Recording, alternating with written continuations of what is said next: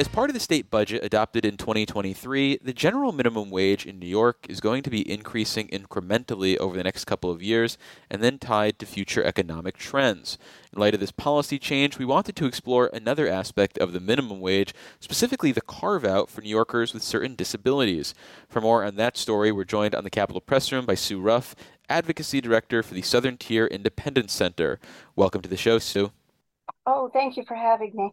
So, Sue, what are the circumstances that allow a New Yorker with a disability to be paid below the general minimum wage and below even the tip to minimum wage for the hospitality sector?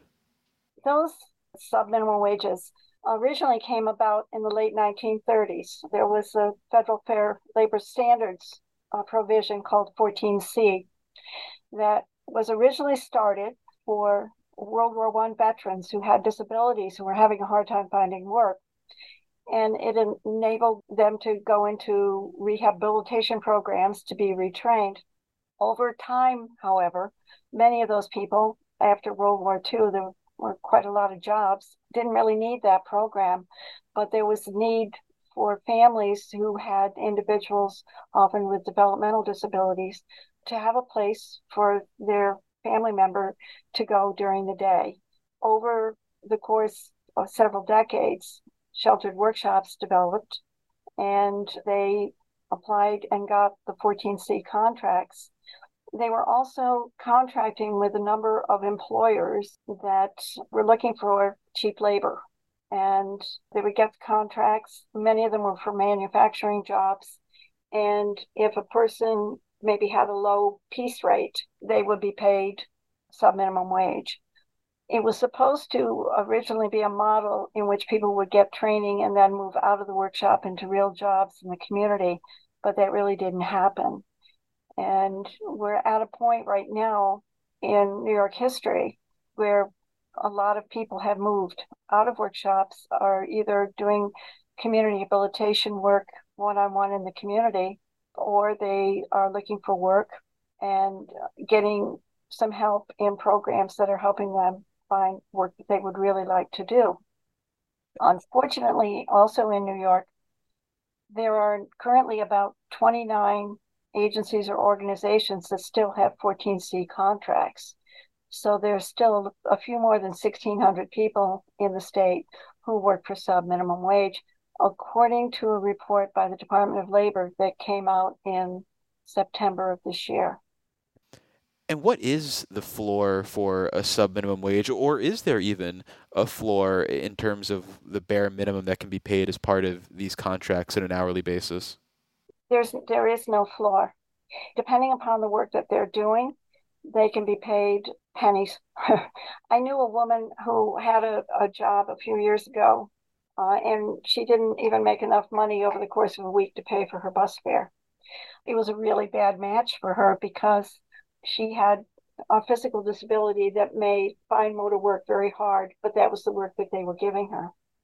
This practice of paying people less has been going on for quite a long time, but one of the things that we have seen over the last few decades, basically since the late 1980s or 90s, is a lot of people who would like to work in the community are able to find jobs that they are highly motivated to do, interested in doing, and with some supports and with some customizing and with some employers who are trying to find good workers, some matches can be made and people can actually find real work that they would like to do in the community. Now, for the types of jobs, though, that are currently covered by this exception and are overseen by typically religious, educational, or charitable organizations, are these the types of jobs that we would typically think of as worth a traditional minimum wage, or are these jobs that really only exist because of the loophole and without it would either be automated or done in some other capacity? That's a hard question to answer unless you go and visit the 29 programs and see what kind of contracts that they have that they are fulfilling. Sometimes they're packaging jobs. A lot of manufacturing jobs have been lost. And we hope that, again, that people can find jobs that they would really like to do in the community with the supports that they need. Some people actually can do self-employment with supports, and some employers are very, very open to individuals coming in and training them directly so that they will learn the job the way that they would like them to learn the job, instead of you're being trained over here in this site with hopes that eventually you'll be able to come to my workplace and do it, because that really never worked well. So one of the supporters of the current dynamic is a former assembly member named Tom Abinanti, who's raised children with disabilities. And he's made the argument that this is solely for people who want to work but can't work to the level of a minimum wage job, even with reasonable accommodations. So what do you think of that idea that there needs to be a carve out for people who fit in that description that he's talking about? I don't agree with him, because I help people who had real severe disabilities find jobs, and many other job coaches have as well. Often families are under a great deal of pressure. Parents have to go to work. They want to have a safe place where their children can go during the day, and turn to the workshops as a place where their young adults could go. However, people can do all kinds of work and do it really well. There's a wonderful story that Kerry Griffin from the University of Montana told about a young man who had the ability to take apart small engines. He couldn't put them back together, but he could take all the parts apart. And he could lay them all out in rows in a box. So they tried to find him a job working for a small engine repair shop. And the owner of that shop didn't want to have an employee. He didn't want to deal with Social Security and workers' compensation. But they were able to come to a resolution by having the young man set up his own business within that man's shop. So you brought your broken small engine in, and the young man would take it apart and lay all the pieces out, and then pass the box over to the man who would put it all back together. And when you came to pick up your small engine, you got two bills, one from the man who took it apart and one from the man who put it back together. But they got to work together side by side and meet people in the community. So it is possible for people to live and work. Some people who don't want to work just want to volunteer, and there are opportunities for them to do that in the community. It's hard, because we advocate in every county that there should be community habilitation, experience training, ETP program, pre-vocational support, so that people who really want to work can find work to do.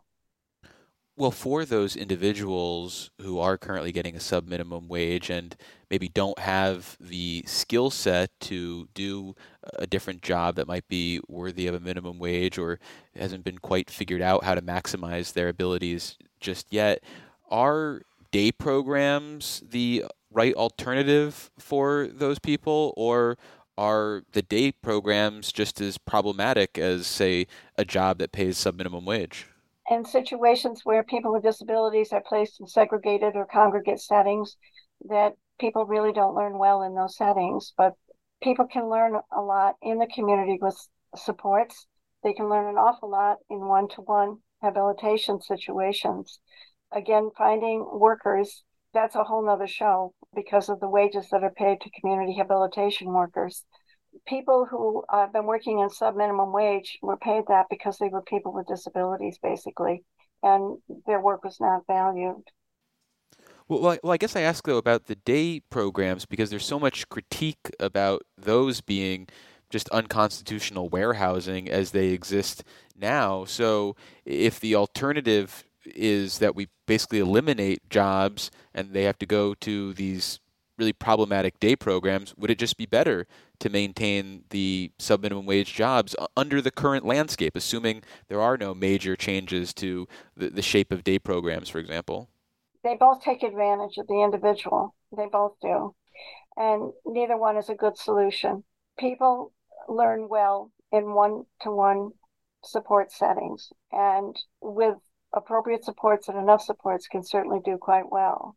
I have a family member, I have a daughter who lives in her own apartment in the community. She has multiple disabilities, and she has 3 different staff over the course of a week who help her.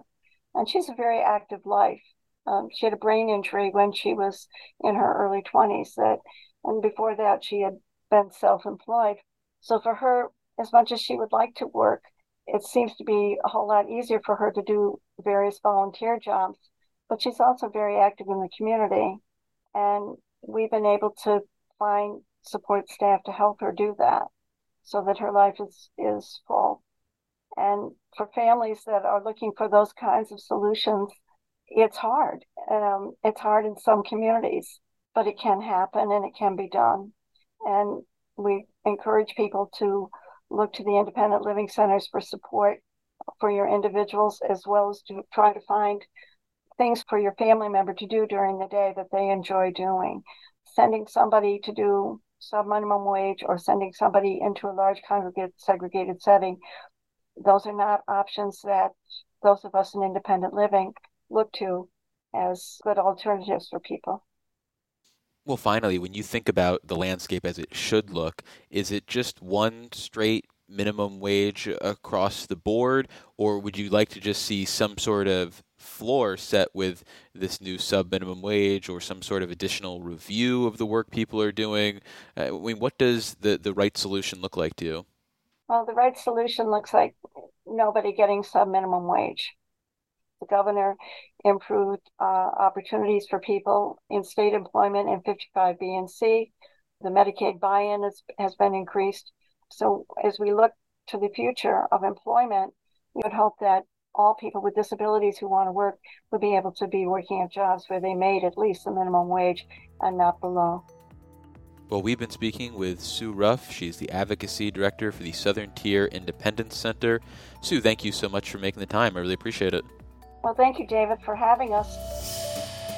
Support for the Capitol Press Room provided by the New York State AFL-CIO, a federation of 3,000 unions fighting for working people by keeping New York State union strong. Visit unionstrongny.org for more information.